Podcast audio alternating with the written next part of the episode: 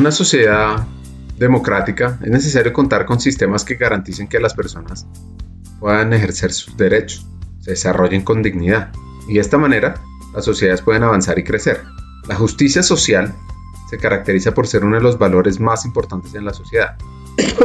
Perdón, voy a repetir mensaje vendedor. La justicia social se caracteriza por ser uno de los valores más importantes en la sociedad, velando por el bien común y la convivencia armónica de la sociedad en que se vive. Está marcada dentro de los valores sociales, y esa importancia de estos radica en que fortalecen las relaciones humanas, por lo que se reconoce la necesidad de poner en práctica el respeto, la amistad, la justicia, la libertad, el amor, la honestidad, la tolerancia y muchos más, con la finalidad de procurar un mejor futuro. Es muy importante resaltar que los valores sociales pueden ajustarse o reorganizarse a lo largo del tiempo, y a medida que las necesidades van cambiando, a medida que los individuos se modifican, se van transformando. Pues este episodio es una reflexión sobre dar más de lo que se recibe, sobre dedicarse a apoyar a los más vulnerables, sobre la historia de la resiliencia, la importancia de erradicar la pobreza, el hambre. En estos minutos conocerás la historia de Ana Catalina Suárez, líder para América Latina de la red del Banco de Alimentos. Hackers del Talento, más que un podcast, es una comunidad, una comunidad que aprende a partir de las historias de CEOs, de líderes de talento humano, de influenciadores y pensadores, donde ellos nos comparten sus aprendizajes, sus historias de vida, para que juntos humanicemos las compañías en América Latina. Disfruten el episodio.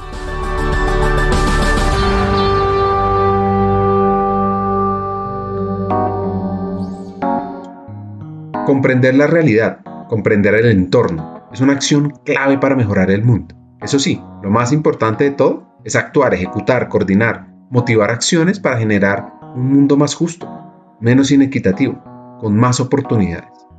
Todos estamos en el mismo mar con la misma tormenta, pero no todos estamos en el mismo bar. Y yo creo que esa es la explicación real, incluso para lo que está pasando en este instante, año 2022, con una crisis sin precedentes en temas de hambre, pobreza y desigualdad, de afectaciones económicas para todas las personas, pero para otras personas con mayor gravedad. Y es que ese ejemplo de ese barco, entonces tú y yo estamos en un barco que quizás tenga baño, alimento, pero hay unas personas que no están en un barco, sino que están en una tabla, en esa misma tormenta y otras que están en una llanta y otras que están en un yate. Y eso lo que quiere decir es que todas las personas, si bien es cierto estamos en la misma tormenta, tenemos capacidades distintas para afrontar la situación, tenemos capacidades distintas para enfrentar este reto tan gigante que es esta vida en estas condiciones. Entonces, creo que uno, si tú me dirías, es recordarle a todo el mundo esa imagen. Todos en la misma tormenta, estamos todos en el mismo mar, pero todas las personas estamos en barcos distintos. Y hay algunos que van en tablas, hay algunos que van en un palito, hay algunos que van en una llanta, otros vamos en unos barcos, otros vamos en unos yates y en esa medida poder mirar al otro con amor y con compasión y en esa medida reaccionar ante eso. ¿Qué estoy haciendo yo para transformar ese mundo que tengo a mi alrededor? ¿Cuáles son mis responsabilidades? Y se me vino una discusión que tengo a veces con un grupo de amigos porque yo les digo a ellos, hacer empresa no basta, porque hacer empresa te está generando utilidades. Entonces, ese trabajo que no lo estás dando son personas que para que tú tengas tus utilidades tienen que trabajar. Si esas personas no trabajaran no tendrías utilidades. Entonces ahí no estás haciendo realmente mm, algo superior o distinto para acompañar a esas otras personas que están en ese barco en alta mar. ¿Qué estás haciendo distinto para esas personas? ¿Cuál es tu esfuerzo superior? ¿Cuál es tu esfuerzo mayor? Y creo que se vuelve relevante que todas las personas preguntemos como, bueno, hay unos que la están pasando peor que yo. ¿Y qué estoy haciendo para lo normal, Ricardo? Porque yo creo que esa también es una pregunta bien importante. ¿Qué estoy haciendo distinto? ¿Qué estoy haciendo que cambie? ¿Qué estoy haciendo que impacte?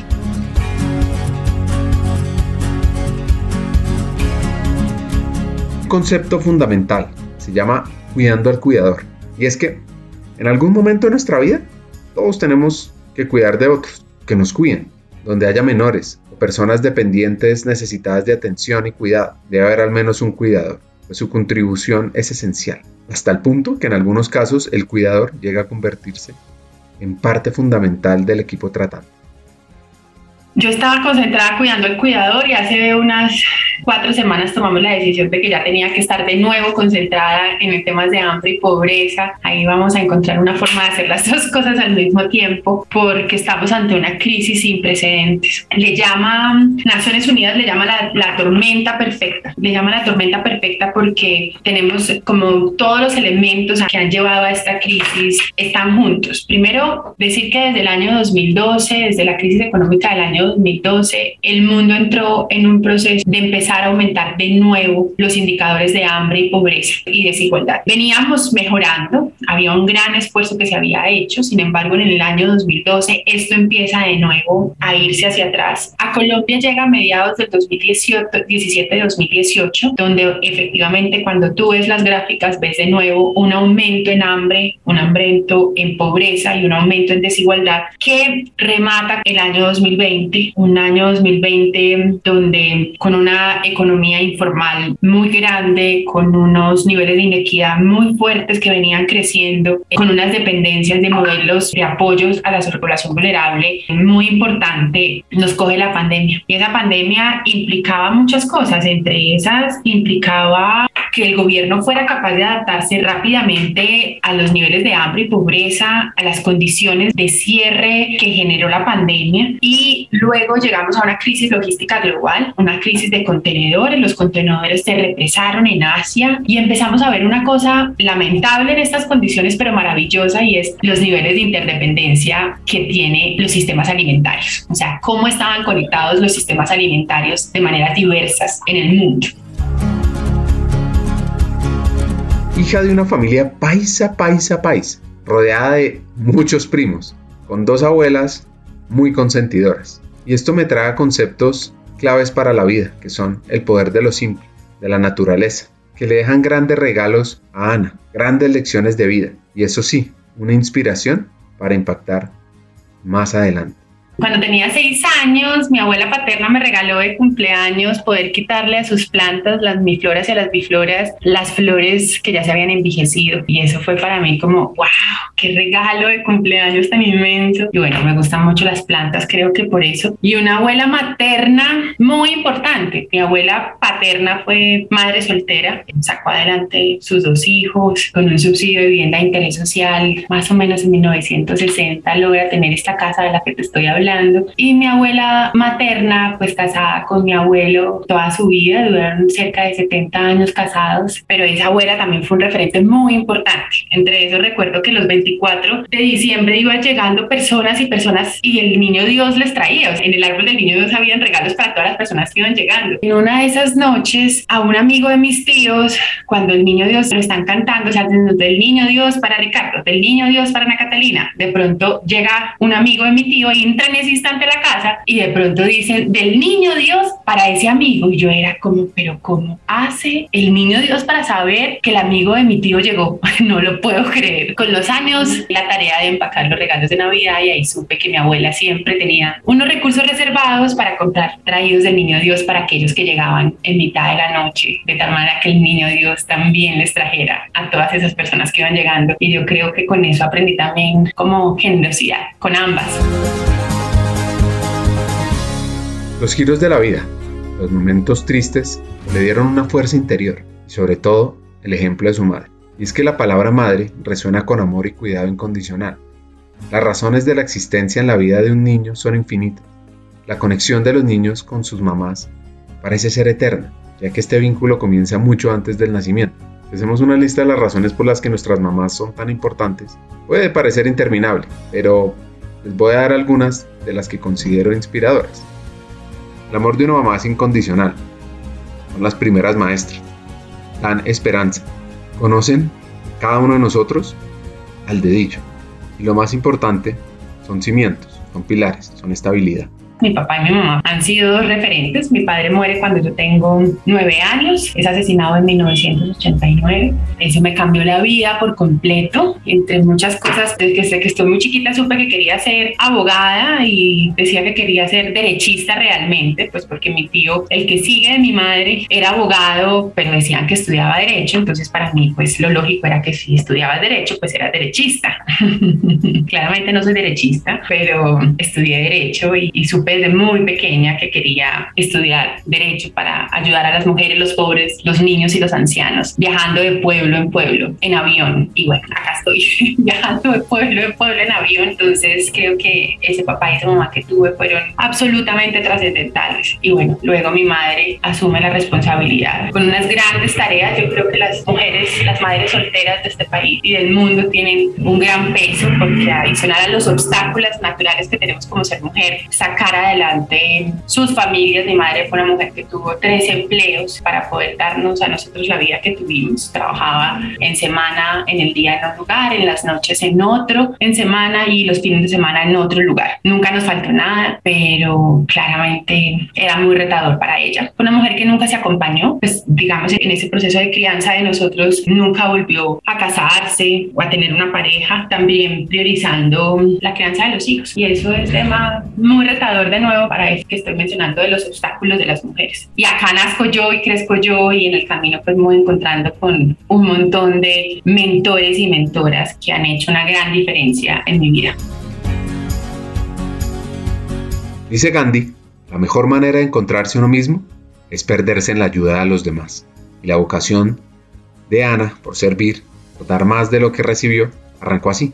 Esa historia es, mi padre es asesinado en el 89, nosotros vivimos para ese momento en Campo Valdés, puedes imaginar 89, 90, 91, 92, es un momento muy duro en Medellín, muy duro. La violencia, la violencia contra la juventud, la apropiación de las mujeres y de las niñas y adolescentes en los territorios en guerra es muy fuerte, el consumo de sustancias psicoactivas también lo es. Y bueno, ese tío que te contaba por el que soy abogada, le dice a mi madre, necesitamos llevar a los chicos a otro espacio y mm, nos vamos a vivir a otro lugar. Y ahí empieza también como una nueva vida, ¿no? Como imagínate que nosotros éramos papá, mamá, dos hijos, mi padre muere, mi madre se queda sola, vivimos durante tres años en un espacio temporal y ya luego nos vamos a esta nueva casa, entro al colegio La Salle, aparece la pastoral social, ahí tengo 11 años aproximadamente y eso, Ricardo, yo creo que la pastoral social es uno como de, mis semilleros en el corazón más grande y más relevante que he tenido en la vida, ¿no? La pastoral social aprendí, me formaron, estuve en cursos de liderazgo, me formaron, tuve grandiosos, sobre todo líderes hombres, pues obviamente era un, un colegio católico, entonces, digamos, la figura masculina, los hombres, pues son pues el espacio por naturaleza, pues las mujeres ahí no tienen mucho espacio, al menos para esa época. Y mm, hago pastoral social social y hacer pastoral social significa hacer voluntariado, trabajar con la población más pobre. Y adoptamos un hogar de adultos mayores, de ancianos y ancianas en situación de abandono. Y todos los sábados pasábamos desde las 11 del día hasta las 4 de la tarde en este hogar. Y creo que eso me ayudó a aumentar mi amor por la tercera edad. Yo creo que esos quienes me conocen saben que mi relación con la tercera edad es una relación amorosa, cercana, comprometida, fácil, fluida. Y ahí trabajo desde mis 11 años hasta más o menos mis 19 años, todos los sábados con ellos, jugando, compartiendo, visitando, hablando. Ahí tengo un gran maestro que es Juan Guillermo Araque, pero luego nos encontramos otros líderes que fortalecen quienes estamos liderando en los programas de pastoral social. Y bueno, me dedico a viajar por varios lugares, por Barranquilla, Manizales, con otros colegios La Salle, compartiendo con otras personas alrededor de lo que significa el servicio y ayudar a otros. Eso fue muy importante. Al mismo tiempo, mi mamá sigue trabajando en tres trabajos, uno los fines de semana, todo el tiempo, o sea, desde 1989, 90 hasta ponle tú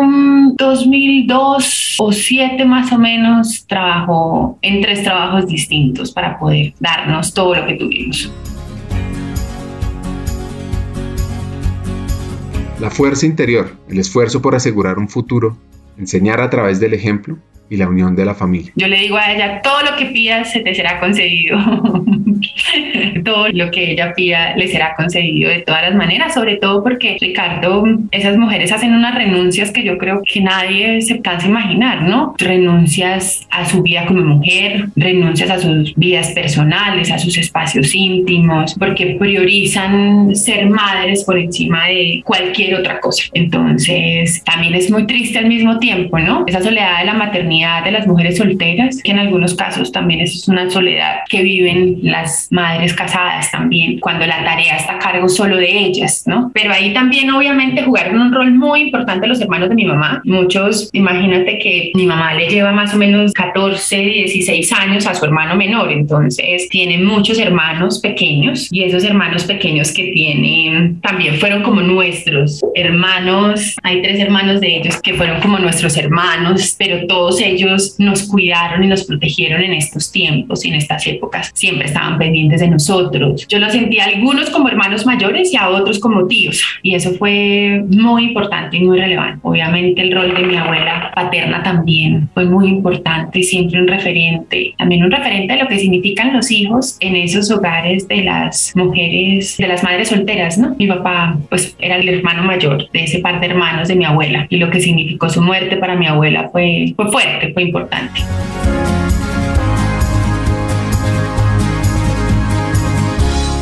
Una reflexión clave que nos hace esta hacker colombiana sobre las cargas balanceadas de las parejas, en las familias, que fortalecen la estabilidad en el hogar, que sobre todo le dan cimientos de futuro a los hijos, además del rol social y de bienestar que se necesita en las familias colombianas, pues hay un actor que a veces pasamos desapercibido, que no le reconocemos todo el impacto que tiene, son las cajas de compensación, que es un modelo innovador creado en Colombia. Voy a contar un poquito de qué se trata. El origen de las cajas de compensación familiar se remonta a 1954. Lo que sucedió es que había una serie de empresarios antioqueños que se reunieron para ver cómo impactaban positivamente a las familias y a los trabajadores ante el inminente deterioro de los salarios y el alto costo de vida. Así que deciden entregar un subsidio monetario cada trabajador por cada uno de sus hijos. En ese momento se establece el 4% de la nómina para este fin. Y con esos recursos se crea la primera caja de compensación familiar llamada Confama en el departamento de Antioquia.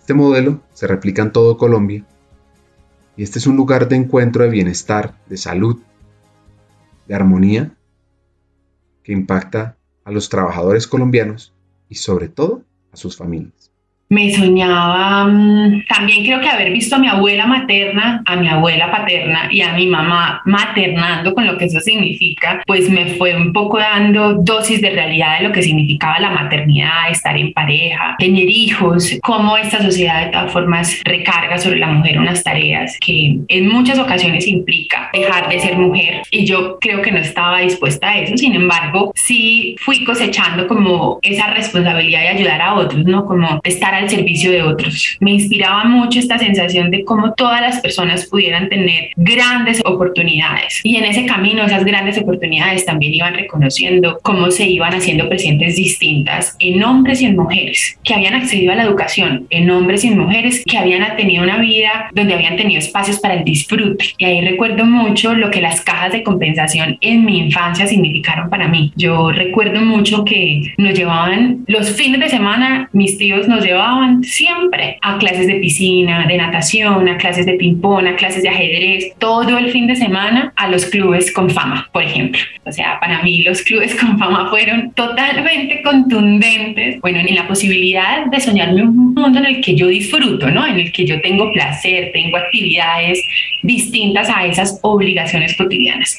Pero también representó como unos espacios de lujo, ¿no? Yo valoro mucho las cajas de compensación porque son ese club social para los trabajadores donde puedan tener espacios de disfrute que más adelante te podré contar en la población en situación de vulnerabilidad, el peso que tiene no tener espacios para el disfrute, para el goce, para el juego, para lo lúdico, para el ocio, para el placer y creo que hoy más que nunca creo que eso es absolutamente relevante en nuestras vidas. Entonces creo que esa adolescencia se fue cada vez más cultivando, inspirando por esa idea de que la gente en general pudiera acceder a grandes oportunidades con un enfoque diferencial.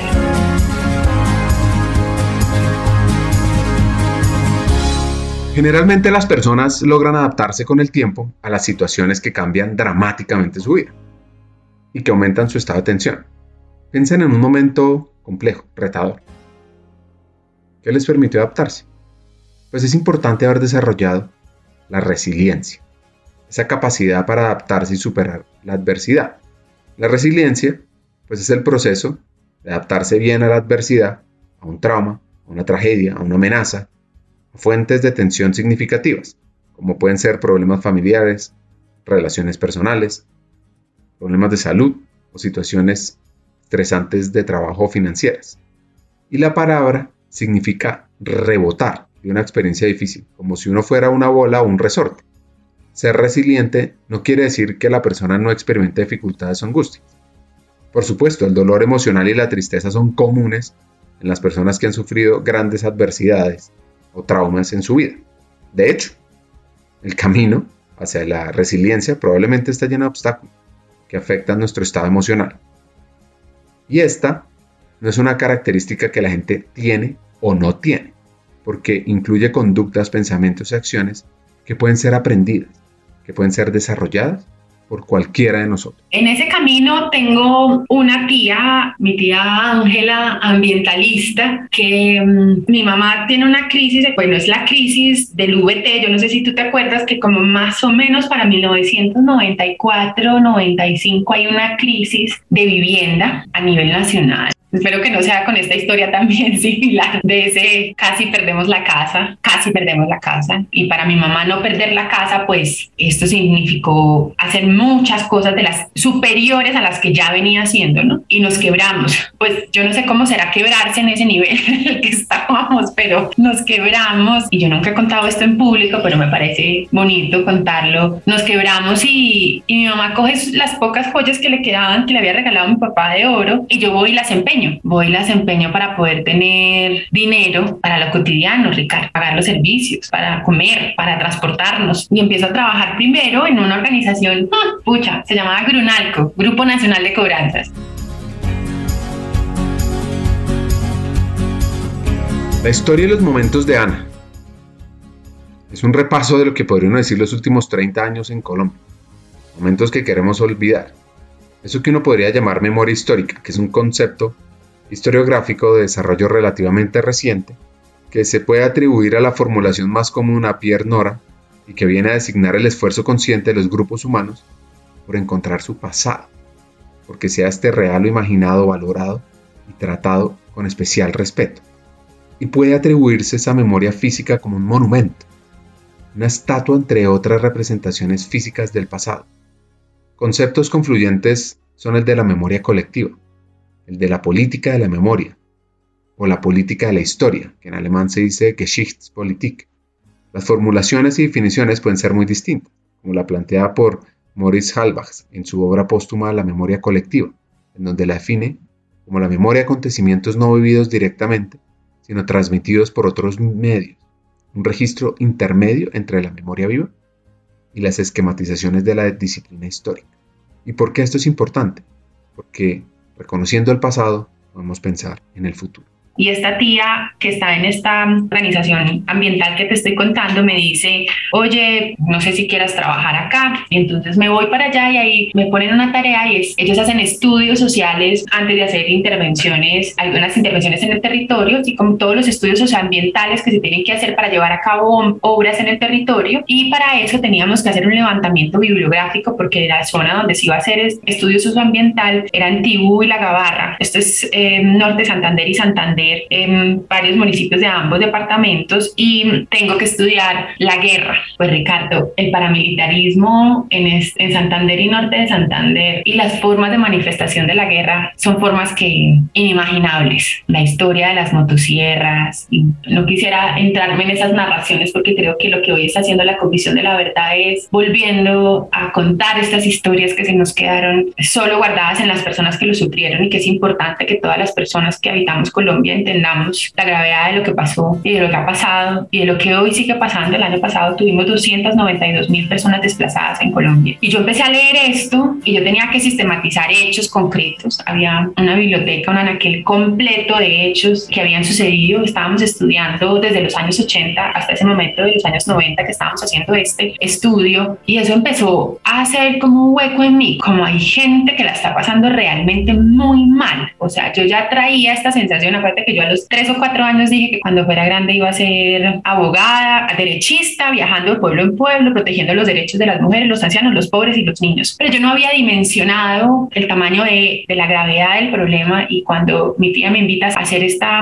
revisión bibliográfica de los sucesos que en Norte, Santander y Santander habían sucedido durante los años 80 y principios de los 90, y yo empiezo a encontrar estas narraciones, yo digo, no, esto no puede ser cierto. No puede ser cierto que los seres humanos hagamos esto y no puede ser cierto que las personas tengan que sufrir esto. Y eso empieza a abrir un gran boquete de preocupación mía sobre lo que está sucediendo. Después de esto, trabajo en este Grupo Nacional de Cobranzas y en este Grupo Nacional de Cobranzas finalmente estoy hablando de cobros muy pequeños, pero esos cobros muy pequeños son grandes volúmenes. Entonces yo tengo que negociar con la gente para que sí pueda pagar, pero me encuentro que la gente no paga porque está eligiendo comer o porque está eligiendo que si paga la deuda no tiene cómo pagar la habitación ese día. Y entonces este hueco se hace aún más grande, como que más profundo. Y ahí termino la universidad, pero antes de terminar la universidad, nosotros en la Universidad de Medellín teníamos que hacer consultorio jurídico. Y ese consultorio jurídico consistía en, pues podíamos escoger qué hacerlo. Yo escojo hacer acciones de tutela.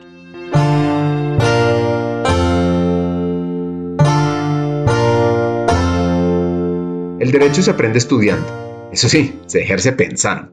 Es una ardua fatiga puesta al servicio de las causas justas. Pues Ana tenía absolutamente clara que quería ser abogada. Eso sí, viendo el derecho como una herramienta, para un propósito mayor. Cuando decide hacer el consultorio jurídico, o más bien, debe hacer el consultorio jurídico, se enfoca en acciones de tutela para población vulnerable.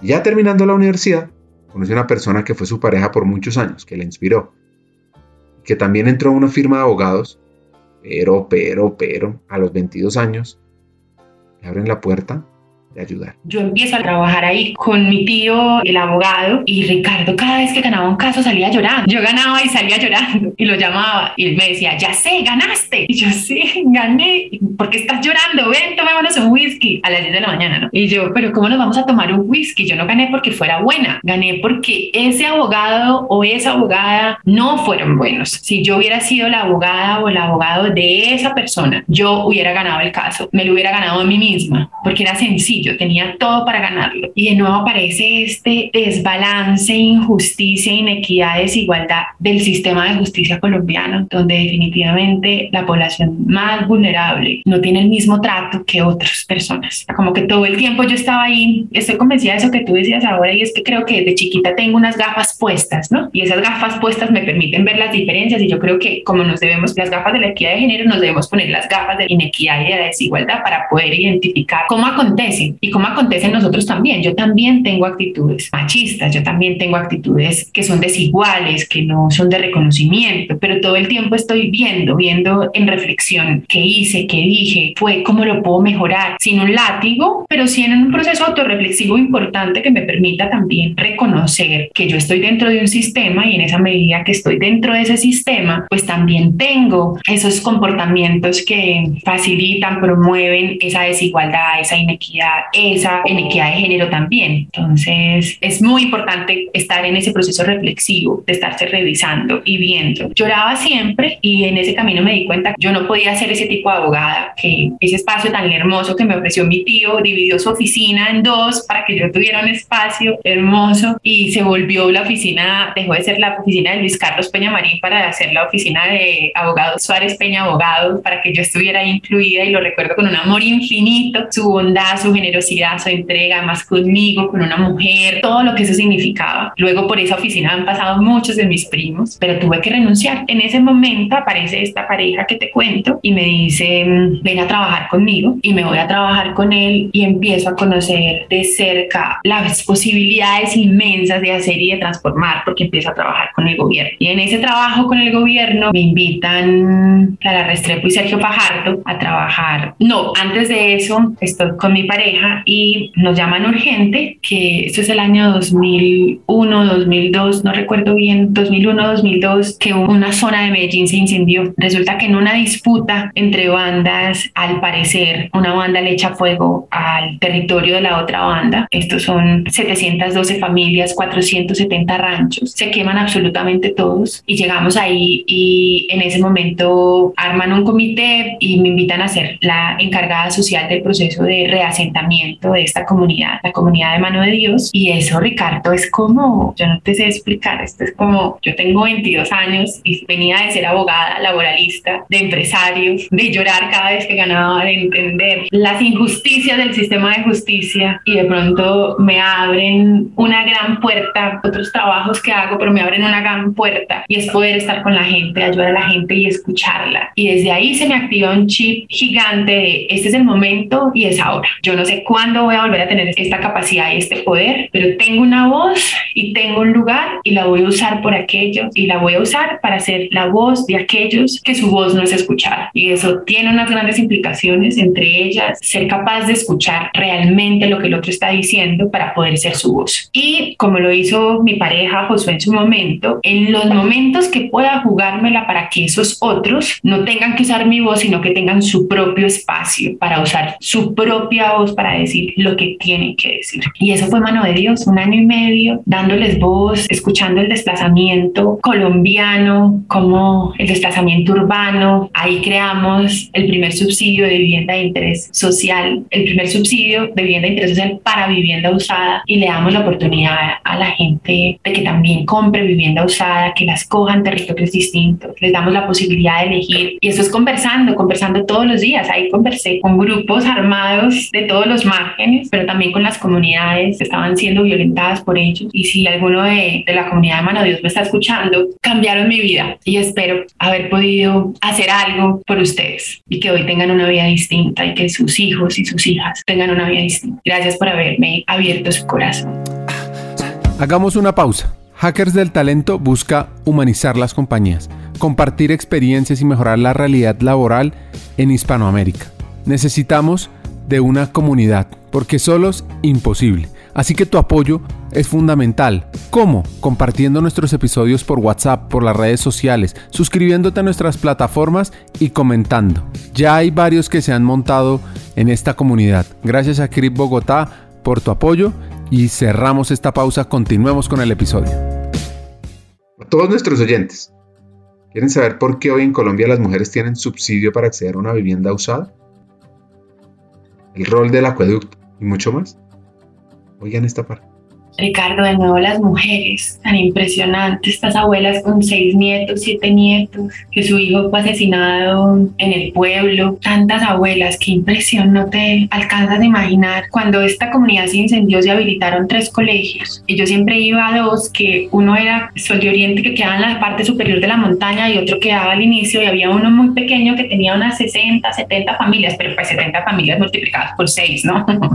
Tampoco es que fuera tan poquito, ¿no? Y un día estando yo en, en, Sol de Oriente, una de ellas me dice como, doctora Ana, usted nunca va pues, a nuestro colegio, le da miedo, ¿qué le pasa? Y yo, usted tiene toda la razón, yo nunca he ido. Yo voy esta semana. No, pero dígame cuándo, nosotros la invitamos a desayunar. Y yo, bueno, yo voy pasado mañana, creo que era un miércoles. Y llegué. Y en este colegio solo habían mujeres cabeza de hogar, abuelas o madres directamente. Todas desplazadas, todas solas, con cuatro, cinco, seis, siete niños o niñas, nietos, nietas, hijos, y empiezan a contarme, ellas son la razón de que el gobierno colombiano tenga hoy un subsidio de vivienda de interés social para vivienda usada, porque ellas empiezan a contarme su historia y su temor por sus hijas, que sus hijas se quedaran ahí, pudieran salir adelante, que fueran el trofeo de una banda criminal. Y me dicen, permítanos no ir todos a la misma urbanización, yo queremos poder elegir un lugar donde irnos, incluso volver al, al pueblo y como esas preguntas de lo que hoy llamamos movilidad social, pero como esa preocupación siempre de esa generación generación futura si es posible que tenga otras oportunidades, que tengo que hacer, que tengo que dejar de hacer, que fue mi mamá, ¿no? Si tú lo piensas, fue mi mamá dejando de ser mujer, dejando de tener intimidad, sí, vida privada e íntima, apostándolo todo para que mi hermano y yo tuviéramos otra vida, otras oportunidades. Entonces creo que ahí la gran pregunta era, ¿dónde está el clic? ¿Cuál es el switch? ¿Cuál es la conversación? ¿Cuál es la conversación que hay que hacer? ¿Cuál es la combinación perfecta que nos va a permitir que otros tengan una vida distinta? Y ahí entré al gobierno, me invitan a ser parte del gobierno de Medellín. Para ese momento la alcalde era Sergio Pajarto y era la directora de, de saneamiento básico, agua potable, vivienda de interés social y pequeñas obras de infraestructura. Y ahí hicimos, si lo pudiera resumir, como tres cosas hermosas, trascendentales. Hicimos, primero creamos el subsidio de vivienda de interés social en otros municipios. ¿Eso qué significaba? Que era la primera vez que planteábamos la opción del retorno de la población a sus territorios. Y le estábamos diciendo, si usted vive en Medellín, puede invertir el subsidio que Medellín le da en su pueblo de origen, en su municipio de origen. Era la primera vez que se hacía en Colombia, nunca se había hecho y lo pusimos ahí. De nuevo, mano de Dios, contundente, absoluto referente, porque todas estas mujeres y hombres desplazados todo el tiempo que yo les preguntaba qué sueñan, qué quieren, y ellos me decían, volver a nuestra casa, volver a nuestra tierra. Nosotros no estamos acostumbrados a estos ranchos, nosotros teníamos nuestra casa, nuestro espacio, nuestro territorio, nuestros animales. Lo segundo que hacemos es, hacemos el pilotaje de presupuesto participativo y es que teníamos unos recursos y liderado por Clara Restrepo, pero con el rol fundamental de dos personas que fueron líderes de este tema en Medellín y luego en Antioquia, hacemos un modelo pequeño de presupuesto participativo y es que lo que hicimos fue decirle a la gente, estos son los recursos que usted tiene, vamos a hacer juntos un ejercicio de priorización de esos recursos, en que usted los quiere invertir. Respondiendo a eso, de que a veces necesitamos prestar nuestra voz para que otros sean escuchados, pero en otras ocasiones necesitamos generar espacios para que otros usen su voz y sean escuchados. Y ahí generamos ese espacio, hicimos como ese primer modelo de presupuesto participativo, hermoso, ver a la gente decidiendo el futuro de su barrio, de su zona, en que quería invertir sus recursos. Fue muy pecho, pues 10 mil millones de pesos, o sea, no era una cosa representativa, pero fue un ejercicio muy pecho. Y lo tercero que hicimos fue en alianza, nosotros entramos un gobierno que entre secretarías no se hablaban y nosotros nos volvimos muy buenos amigos entre los subsecretarios y secretarios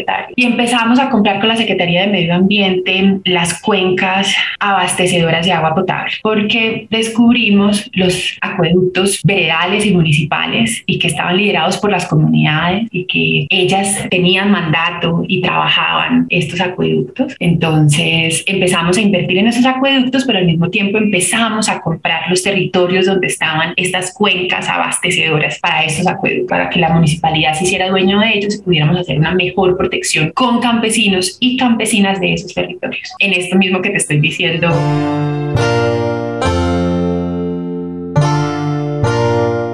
El hambre no es una cuestión de caridad, es un tema de justicia.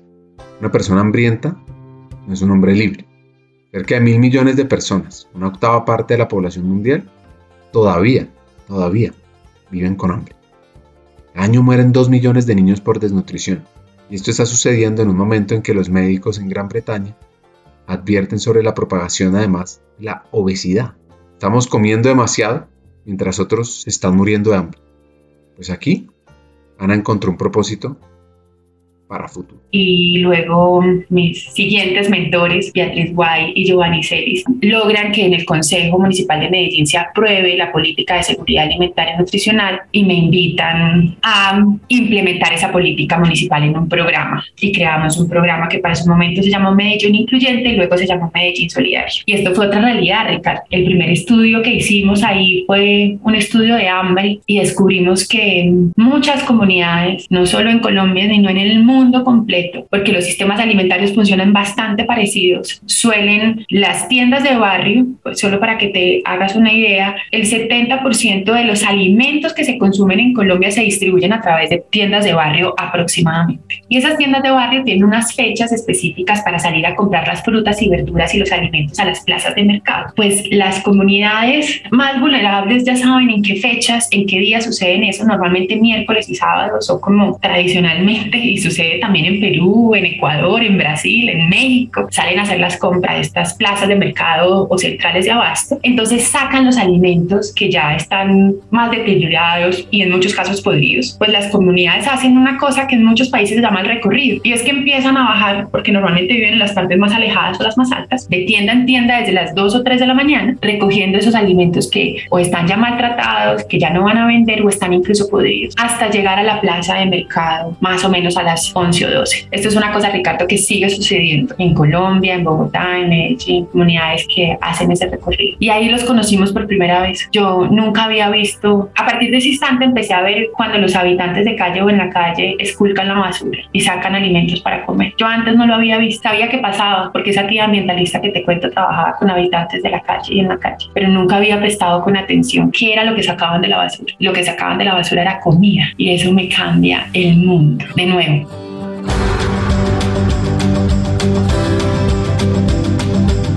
La rivalidad histórica de las mujeres. ¿Qué? Pues es una reflexión antes de seguir escuchando la historia que necesitamos entender y que más bien se debe transformar en una solidaridad.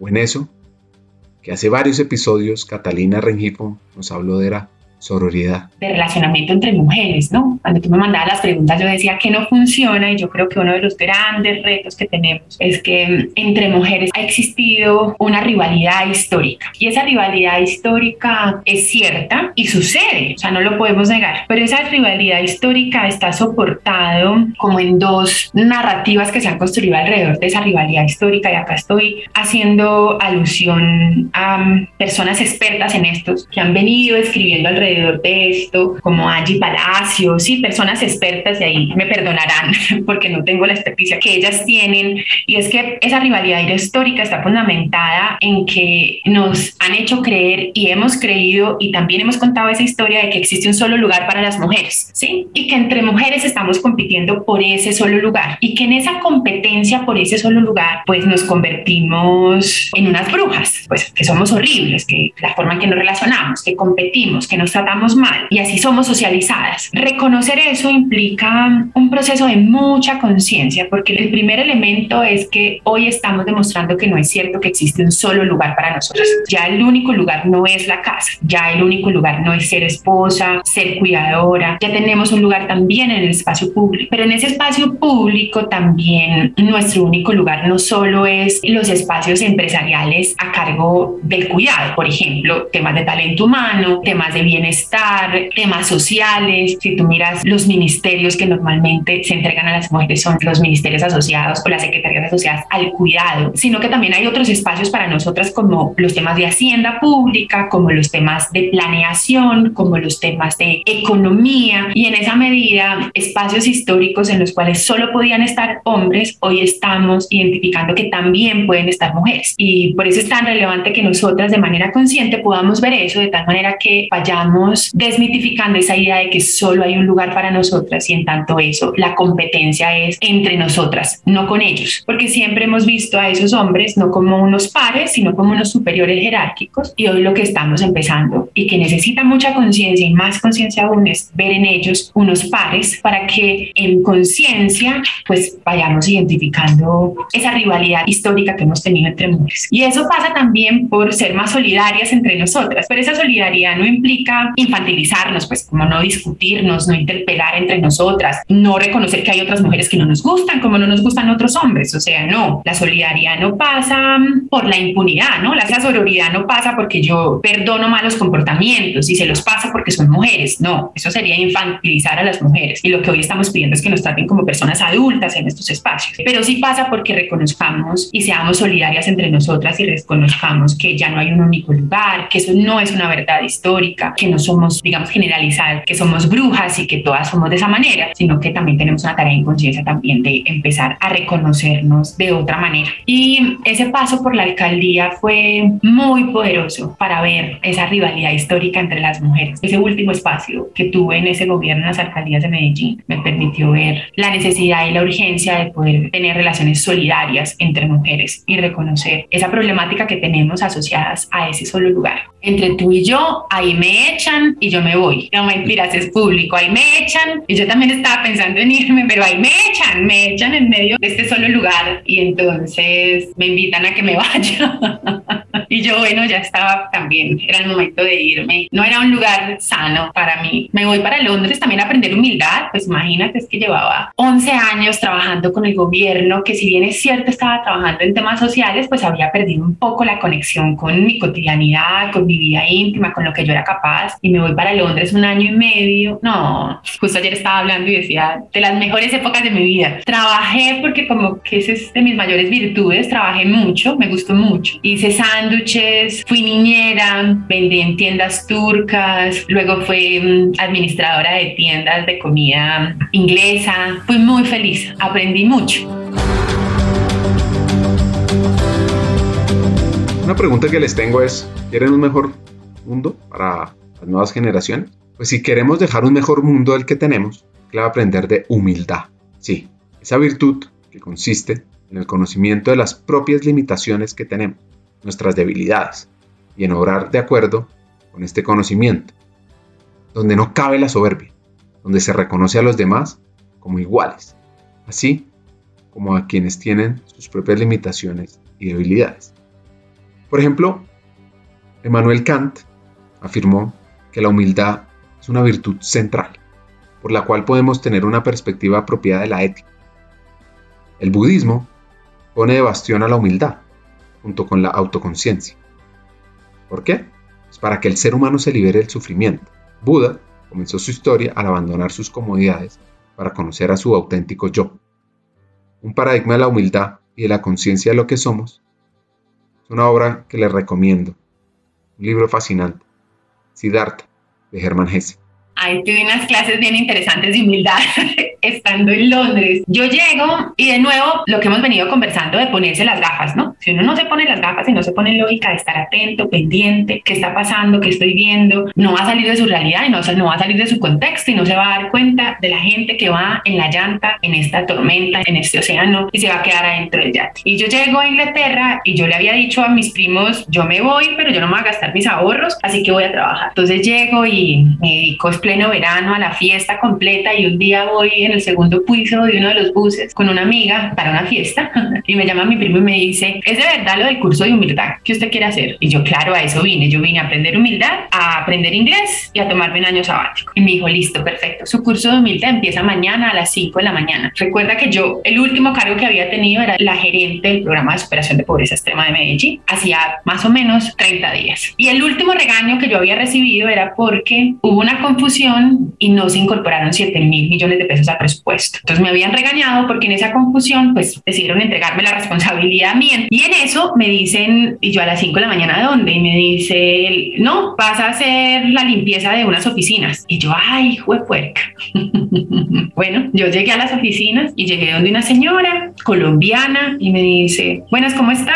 Te vamos a pagar 7 libras por la hora, te vamos a pagar de 5 a 7, o sea, dos horas todos los días. Si te demoras menos de las dos horas, te pagamos, te pagamos las dos horas y si te demoras más de las dos horas, te pagamos las dos horas. La gente empieza a llegar cinco minutos antes de las 7 de la mañana, así que si no tienes lista la cocina, no vas a poder terminar nunca porque yo como supervisora voy a venir a revisar que tú hayas terminado. Y más o menos son 250 pocillos que tienes que recoger de toda esta oficina. Yo arranqué, yo le pregunté dónde lavo, me salió una máquina lavaplatos, yo nunca había visto una máquina lavaplatos en mi vida, esto es el 2010 y arranco a lavar, sacaba los pocillos de la máquina lavaplatos y los ponía ahí atrás. Cuando de pronto llega la señora, la supervisora, y levanta un pocillo de los 100 y en ese pocillo de los 100 que levanta está sucio. Yo no puede ser. Y llega y me dice, ay, es que la doctorcita no sabe lavar pocillos. Pero claro, pero sí puede venir a quitarle el puesto a uno, pero lavar pocillos no sabe. Pero ¿cómo va a saber la doctorcita lavar pocillos? Yo me volteé, recordé que el último regaño que me habían hecho era por 7 mil millones de pesos. Levanté mi rostro, levanté mi cara y la miré y le iba a contestar. Y de pronto una vocecita llegó a mi mente y me dice, es la primera lección del curso, tómela, tómela. Y yo, ¿cuál primera lección del curso? ¿Cómo? ¿Dónde? ¿Qué tengo que hacer? Tome la lección. Y yo la miro a ella y le digo, tienes toda la razón. Es la primera vez que lavo en una máquina lava platos, pocillos. No tengo ni idea cómo hacerlo. ¿Tú crees posible que me enseñes a hacerlo? Y yo lo voy a hacer bien. Ella me mira, me dice, los lavas todos a mano y tienes que terminar antes de las 7. Yo corro como una loca, empiezo a lavar y en esa empezaba a lavar. De pronto escucho a alguien atrás y es ella ayudándome a secar los pocillos. Y yo vuelto y le digo, no, no, no, lo hagas, por favor. Y me dice, no, yo te puedo enseñar. Nos volvimos muy buenas amigas y en ese camino de volvernos muy buenas amigas, solo estuve 30 días en ese trabajo, volvernos muy buenas amigas, me contó que ella era inmigrante y que su sobrina llevaba dos años en los baños y que el mejor cargo de limpieza en unas oficinas es la cocina y que normalmente la gente hace un proceso para poder llegar a la cocina y que yo de la nada llegué directo a un cargo que su sobrina llevaba esperando dos años. Y bueno, me volví abogada un tiempo de los inmigrantes, de ella, los acompañaba, les apoyaba, leía los documentos que tenían que presentar y ahí conocí otra realidad, la realidad de la población inmigrante que está haciendo dinero todo el tiempo para poder mandar a su familia, para poder sobrevivir, que come mal, que duerme mal, que vive mal y que todo el tiempo tiene el 80% de su corazón y su mente en su país de origen. Así que quienes me estén escuchando, a tratar muy bien a todos y a todas las inmigrantes que se encuentran en el camino, por favor.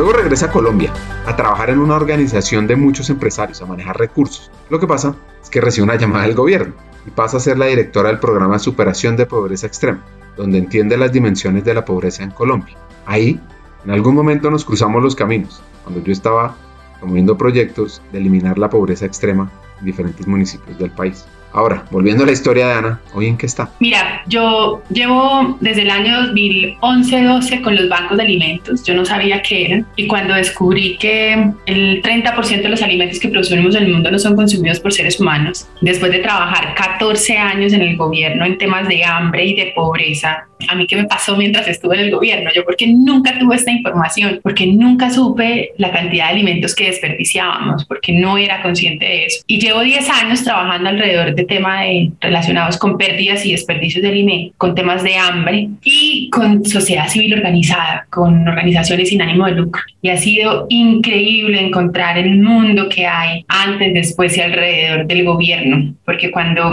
uno trabaja en el gobierno, yo creo que tiene la tendencia a percibir vivir el mundo solo con los lentes de gobierno y a no darse cuenta de la inmensidad que hay antes, después y durante. Cuando yo trabajé en el gobierno percibía quienes operaban nuestros proyectos como contratistas. Hoy que estoy en el tercer sector, en las organizaciones sin ánimo de lucro, he aprendido y he podido ver que esas organizaciones que para el gobierno son contratistas son organizaciones de base que mantienen y sostienen lo que nosotros hoy en nuestra organización llamamos el sistema de protección social comunitario, un sistema de protección social que existe con o sin gobierno. Esas organizaciones que están en el territorio de base, con o sin contrato del gobierno, atienden los 50 niños o niñas, que atienden los 90 ancianos y ancianas, que atienden la población en situación de drogadicción. Y creo que tus 10 años me han abierto los ojos para entender un poco más. Yo creo que antes entendía como el 25% del mundo, si era mucho, pues del mundo al que yo habitaba. Y creo que hoy he podido ver otras partes, eh, poder encontrarme con un empresariado, un empresariado comprometido, con unos retos también. Yo creo que el reto que tenemos más grande hoy en el mundo es que todas las personas que habitan la Tierra puedan acceder a las mejores oportunidades posibles, que puedan acceder a grandes oportunidades que les permita tener una vida de calidad en temas de alimentos, de calidad en temas de felicidad, de calidad en temas de bienestar. Así que en los últimos años he estado ahí concentrada en temas de pérdidas y desperdicios de alimentos, de los bancos de alimentos, organizaciones sin ánimo de lucro en el territorio, en el mundo. Atendemos nosotros con los bancos de alimentos 50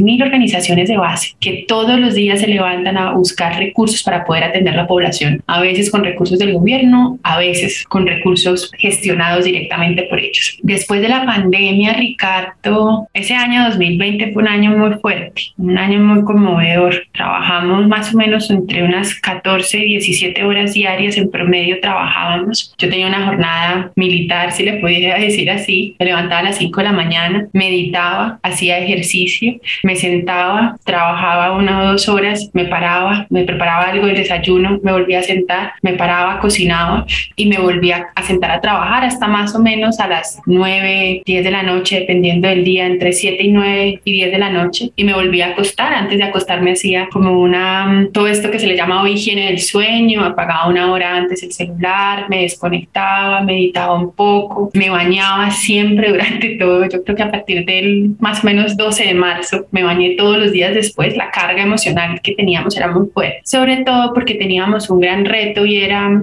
ser capaz de reinventarnos. Al mismo tiempo, en la pandemia pasó una cosa muy importante y es que la crisis la estábamos viviendo todas las personas, no eran unos. Nuestros bancos de alimentos estuvieran atendiendo una crisis que ellos no estaban viviendo. Es que el mensaje constante era no salga, no se mueva, no esté afuera y nosotros todo el tiempo le decíamos a los equipos de trabajo, salga, hay que atender a la gente, vaya a los territorios, las comunidades no pueden venir donde nosotros porque no se puede salir, vaya usted, ya tiene el permiso. Entonces imagínate qué tan contradictorio esto que en tu vida personal tienes el mensaje de no salir, de cuidarte, de resguardarte en tu casa y el mensaje profesional es hay que salir a esa calle que está llena de peligros porque allá afuera estaba el virus por el que te podías morir. Entonces fue una cosa muy impresionante, más o menos esta jornada que te estoy contando duró desde principios segunda semana de marzo hasta diciembre. Teníamos reuniones quincenales con más o menos unas 20 organizaciones, todo el tiempo acompañándolas, haciendo polinización cruzada, contándoles quién ya hizo, quién ya logró el permiso, cómo comprar alimentos, cómo convencer a las empresas, cómo atender la población, qué hacer con esas organizaciones que no podían ir, como todo el tiempo. Hace poco, yo amo la terapia, yo voy a terapia desde que estoy muy pequeña y hace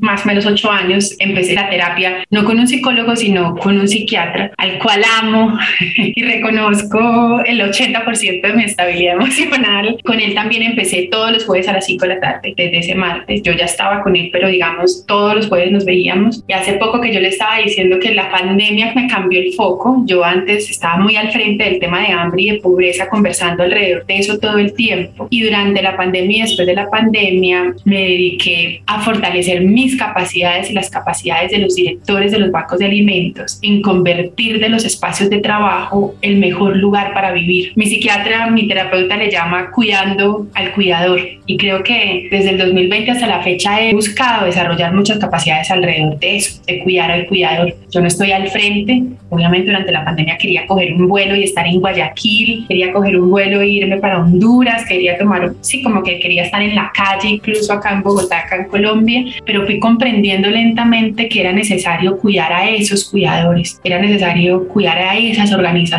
que tuvieran capacidades, que tuvieran foco en su gente, que recordaran que si no estábamos felices en ese lugar de trabajo, con estos mensajes tan fuertes y contradictorios, era muy difícil salir bien de lo que estaba sucediendo. Entonces, en los últimos 2020 a la fecha me he concentrado en desarrollar capacidades que me permitan cuidar al cuidador.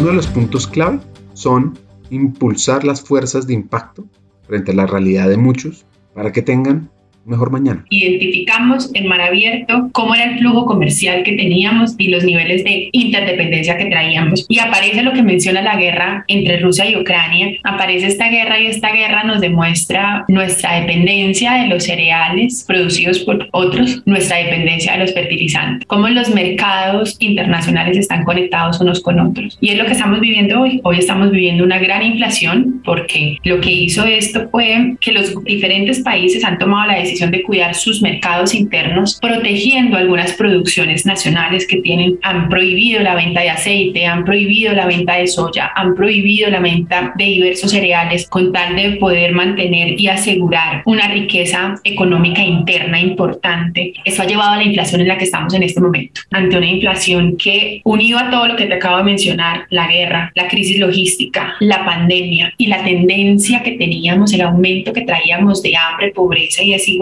pues esto hace que hoy estemos ante una crisis sin precedentes en el que todas las personas deberíamos estar atentos, atentos para ver cómo ayudar a otros, pero atentos también para cuidarnos, digamos, cuidarnos y protegernos de lo que está pasando. Déjame sumarle a eso dos cosas adicionales. Latinoamérica tiene la dieta saludable más costosa de todo el mundo. La FAO hace dos años hizo un estudio, identificó que mm, una dieta saludable que nos permita tener una vida saludable, una vida sana, una vida rica, pues la más costosa está en Latinoamérica, primero. Y lo segundo es nuestros eventos climáticos extremos. Venimos de dos años, tuvimos el huracán Iota, temporada de lluvias en Colombia, hemos vivido en esta temporada de lluvias afectado Brasil también, más obviamente todos los eventos políticos que hemos tenido, que si tú me preguntas, Ricardo, hay una masa de la sociedad que es la más afectada por esto que está sucediendo y que mucha de esa es la que está saliendo a protestar porque no quieren la vida que llevan, que es una vida difícil, porque es una vida en la que diariamente tienen que pensar si comer o pagar la habitación, si pagar los servicios o comer, si mandar su hijo al colegio o ponerlo a trabajar. Y así es su cotidianidad todo el tiempo. A eso súmale una realidad colombiana. Estamos hablando de 1.7 millones de migrantes venezolanos y venezolanas acá en Colombia. Estamos hablando de que somos el tercer país con mayor población en situación de desplazamiento, cerca de 5 millones de personas. Violencia, solo en el año 2021 292 mil personas fueron desplazadas. Ricardo, el año pasado, no te estoy hablando de antes del proceso de paz, no, el año pasado 292 mil personas fueron desplazadas y cerca de 50 mil personas han sido confinadas en sus territorios por grupos armados. A eso el último es 500 mil personas afectadas por los desastres naturales en Colombia, por temporadas de lluvia, por deslizamientos. Entonces estamos ante un momento crítico, un momento donde es necesario que todas las personas hagamos parte de la solución.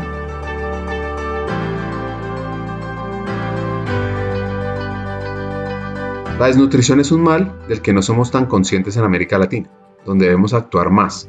Si quieren saber por qué, oigan esta parte. La Asociación de Bancos de Alimentos de Colombia, con su grupo de estudios científicos, hizo un estudio que permitió evidenciar los grandes impactos de la desnutrición. Yo creo que, y esto hay que repetirlo porque lo que tú estás diciendo es totalmente cierto. Hoy estamos en una Colombia y uno puede percibir que la gente no percibe la gravedad de lo que estamos viviendo en este instante y es que la desnutrición, de acuerdo al grupo científico de la Asociación de Bancos de Alimentos de Colombia, genera 14 puntos menos de coeficiente intelectual, 5 años menos de escolaridad lo cual lleva indefectiblemente a 54% menos de ingresos en la edad adulta. Estamos hablando de que 5 millones de personas que tuvieron desnutrición crónica, hoy en Colombia, 5 millones de personas son 10% menos inteligentes, estudiaron menos y por ende reciben menos ingresos que todas nosotros. Y es un asunto de lo real. Nosotros todo el tiempo estamos diciendo, pero haz tu esfuerzo. Hay momentos en los cuales ya esa persona ya dio sus 150, sus 200 y tenemos hoy datos para demostrar que no están asociado a un asunto de voluntad, sino que está asociado a un asunto orgánico. Ya es algo que sufre y padece una persona que no va a poder salir de ahí y que si no nos hacemos cargo de romper con este círculo no virtuoso sino vicioso de la pobreza y del hambre, pues las próximas generaciones van a enfrentar lo mismo. Van a ser 14% menos inteligentes, van a tener menos 5 años menos de escolaridad y van a tener por ende 54% menos ingresos. Así que es un asunto crítico al que tenemos que atender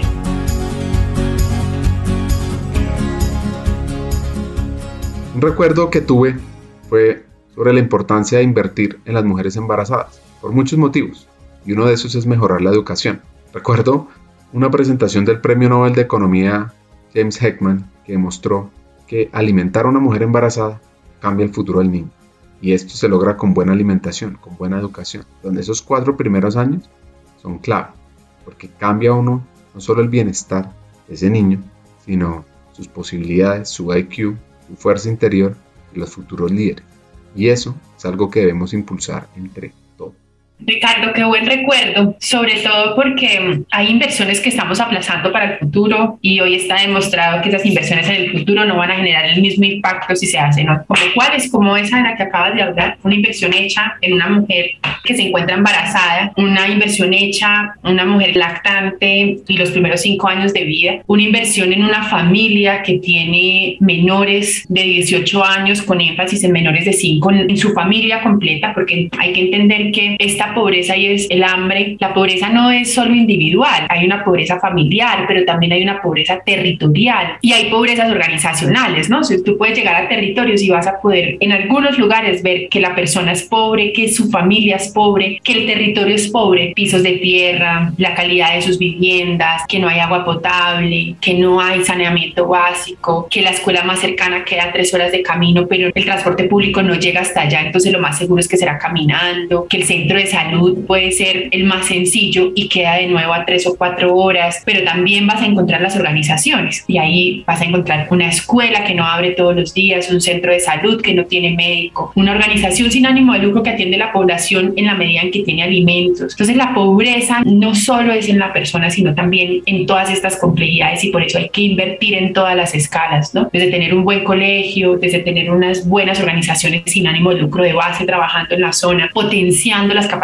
de las familias para que, como lo decía Martia Sen, desarrollen capacidades de agencias, se autodeterminen, tengan la información, el conocimiento y los recursos suficientes para tomar decisiones, las mejores decisiones para su vida. Y yo creo que en ese sentido hay inversiones definitivamente que se tienen que hacer ahora. Y déjame responderte sencillo esa pregunta en el sentido de cada persona como ciudadana, ¿qué puede hacer? Porque desde lo empresarial, del sector público, desde el sector privado, como organizaciones sin ánimo de lucro, también te podría decir, pero yo también creo que quienes nos están escuchando ahora, a mí me encantaría que se vayan como con decisiones sencillas y fáciles que pudieran decir, eh, yo sí puedo empezar. Por ejemplo, quienes tenemos empleadas domésticas, un análisis sobre cuánto ganamos nosotras por hora y cuánto les pagamos a ellas por hora. Y sin duda alguna, tomar la decisión de aumentar eso que les pagamos a esas mujeres en general, porque hay empleos que siguen siendo de las mujeres, cuánto le pagamos y tomar la decisión de aumentarle a que tenga un salario de acuerdo también a nuestros ingresos y a las tareas que llevan al interior del hogar, de nuestros hogares. Lo segundo es la alimentación que le entregamos a esa persona que trabaja con nosotros, que tanto puede comer, desayuna, almuerza y come al interior de nosotros, come lo mismo que nosotros estamos comiendo, no al interior de nosotros, sino si come lo mismo que nosotros estamos comiendo en nuestras casas. ¿Cómo pago yo a los vendedores ambulantes? ¿Regateo o no regateo? Cuando yo voy a un supermercado y cuando yo le compro a una persona en la calle. Sí, hay una serie de actitudes alrededor del costo de la vida, de cuánto pagamos y cuánto valoramos el esfuerzo del otro, que yo creo que puede empezar por nuestra cotidianidad. En mi casa, qué tanto alimento destruyo, qué tanto alimento voto, qué tanto alimento logro comprar en economías de proximidad, como se le llama hoy, o sea, voy a los mercados campesinos, voy a la plaza de mercado, le compro a la persona que tiene huevos que trae su propia finca, compro en tiendas de barrio, sí, como cómo potenciamos también unas economías más próximas que estén asociadas modelos de desarrollo que potencien que quienes más niveles de vulnerabilidad tienen, pues puedan tener una mejor vida. Y todos somos parte de esa solución, Ricardo, porque estamos en esa cadena, ¿no? Y así sucesivamente vamos subiendo. Yo, ¿dónde trabajo? Trabajo en una empresa. Cuando trabajo en esa empresa y hago eventos, ¿qué alimentos compro? ¿Cómo trato de nuevo a las personas de trabajos de mano de obra no calificada al interior de la empresa? Así como empezar a preguntarme en esa escala de contacto, si tú hicieras un círculo alrededor tuyo, primero mi casa, mi familia, luego mi trabajo, ¿qué puedo mejorar? Todos los eventos, yo siempre digo, cuando hacemos eventos, siempre traigamos la mejor comida posible, ¿no? Hagamos una gran inversión en entregar la mejor comida posible, pero también hagamos un análisis de las cargas que estamos generando con los programas que estamos desarrollando. Y esto también es un mensaje muy importante para las organizaciones sin ánimo de lucro. Hacemos capacitaciones y formación porque eso se vuelve una carga laboral también para las mujeres muy importante. Que finalmente recordemos que cuando las mujeres traen dos cargas laborales, las del hogar y las de su propio trabajo, pero que cuando tienen que participar en programas de redistribución de recursos como programas de transferencias condicionadas o programas de formación y capacitación, pues son ellas normalmente las que tienen que asistir a estos cursos. Eso se vuelve su tercera jornada laboral para poder garantizar ese ingreso que ese programa le está generando. Estamos hablando de tres jornadas laborales para las mujeres. Ahí la propuesta es cómo en esos espacios yo voy identificando qué mejoras puedo hacer en el trato, en la extensión, en los alimentos, en los modelos que estoy llevando a cabo. Yo siempre digo, también promoviendo este tema de agencia, de amarte haciendo de nuevo, yo creo en la renta básica, definitivamente. Creo que a las personas hay que darles la dignidad de poder tomar la decisión de lo que es mejor para sus vidas, que ellas sean las que tomen esa decisión. Obviamente tiene que estar eso acompañado por información, por conocimiento, por acompañamiento, pero al final son esas personas en situación de vulnerabilidad las que deberían tomar la decisión de qué es lo mejor para sus vidas. Así que yo creo que programas como renta básica son programas absolutamente necesarios, sin ningún condicionamiento que permitan a las personas tener unos mejores ingresos para tener una mejor calidad de vida. Ya sabemos que 5 millones de colombianos y de colombianas hoy tienen el 54% menos de ingresos que todos nosotros. Así que sobre esa base no podríamos discutir que necesitamos entregarle ingresos a esta población. Y recordar, yo creo que dos elementos interesantes ahí también, y es Colombia hoy está creciendo económicamente, sin embargo los niveles de pobreza y hambre también están creciendo. Eso lo único que hace es confirmar algo que venimos diciendo hace 30 años, de que el crecimiento económico es necesario, pero no es suficiente para tener una mejor calidad de vida para todas las personas. Lo que me lleva al segundo punto y es necesario fortalecer los programas de redistribución. Y esos programas de redistribución pasan desde programas de complementación alimentaria hasta programas de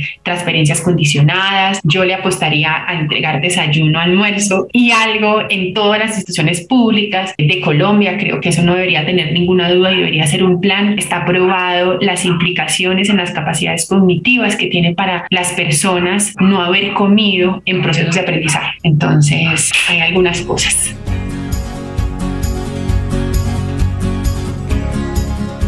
La mayoría de los países del mundo definen la pobreza como la falta de dinero. Sin embargo, los propios pobres consideran que su experiencia de la pobreza es mucho más amplia que la carencia de ingresos. Una persona que es pobre puede sufrir múltiples desventajas al mismo tiempo. Por ejemplo, puede tener una mala salud, puede estar desnutrida, puede carecer de agua limpia, de electricidad, tener un trabajo precario o tener muy poca educación.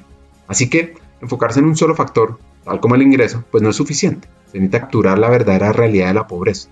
Así oigan un consejo reciente y uno que esta hacker da. Yo creo que el más reciente y que adicional a eso lo vengo escuchando en podcast, lo vengo leyendo en libros y es que me pareció muy bello y justo hace esta semana estaba escuchando un podcast alrededor de eso y era ser la voz de aquellos que no tienen voz, pero no mantenerse en ese rol, sino lograr en algún momento entregar el espacio para que esos que antes no tenían voz hoy puedan usar su voz para hacerse escuchar. Y yo creo que eso es cada vez, Ricardo, más importante. Yo creo que este tema de la diversidad y la inclusión han expuesto este tema y es que yo te pueda entender no significa que pueda hablar por ti y que en el pasado hubiera sido necesario que yo usara mi voz para defender tus derechos no significa que tenga que quedarme siempre en este lugar usando mi voz para defender tus derechos, sino que al revés lo que yo debería hacer hoy es generar un espacio que te permita a ti usar tu voz. Y yo creo que eso cada vez es más importante, ¿no? Yo, ese chiste de Blanquita hablando de, de lo que le están sucediendo a las poblaciones afrodescendientes o indígenas, en vez de estar hablando por ellas, generar espacios para que ellas puedan hablar por sí mismas. Creo que es el, lo más relevante y no estoy hablando solo de eso, estoy hablando no solo de la población indígena y afrodescendiente, sino también de las mujeres, de la población en situación de vulnerabilidad, cómo generar espacios para que ellas puedan usar su propia voz. Y yo creería que quisiera terminar diciendo, hoy las mujeres tenemos un gran reto, cuidarnos, cuidarnos no ha sido la prioridad y eso significa cuidarnos en temas de salud, cuidarnos en temas mentales. O sea, uno de los problemas más graves en temas de hambre que nosotros tenemos en los grupos familiares en situación de vulnerabilidad es que la mujer es la última que se alimenta. Primero alimenta al hombre, luego alimenta a los hijos y luego alimenta a los adultos mayores. Y si queda, ellas comen, pero solo si queda. Y en muchas ocasiones, incluso si quedara, lo redistribuye en su grupo familiar para que todo el mundo quede muy bien alimentado. Así sucede con todas las cosas. Sucede con el tiempo, sucede con la cama, sucede con los ingresos, sucede cómo se duerme y quién duerme el interior del hogar. Tenemos una tarea hoy gigante con nosotras las mujeres y diría en general con la población, pero quisiera hacer el énfasis con nosotras, de retomar prácticas amorosas de cuidado con nosotras mismas. Ni siquiera retomar, no, desarrollarlas porque no las hemos tenido. Espacios en los cuales nosotras como mujeres nos cuidemos, dediquemos tiempo para nosotras, nos cuidemos físicamente, nos cuidemos en temas alimenticios, pero también nos cuidemos psíquicamente. Ese es el gran reto que hoy estamos enfrentando. Bueno, hace muchos años. Este episodio, la vida y trabajo de Ana Catalina Suárez, líder de la Red de Bancos de Alimentos para América Latina, una reflexión invito a todos los líderes de recursos humanos y a todos nuestros oyentes a actuar por un mejor mañana. Aquí vienen mis tres hacks. El primero, debemos aprender sobre la humildad, trabajarla día a día. Segundo, erradicar el hambre es una tarea de todos. donde cada uno de nosotros puede actuar y cambiar el futuro. Y tres, seamos promotores de una justicia social en América Latina. Hasta un siguiente episodio y sigamos hackeando el talento.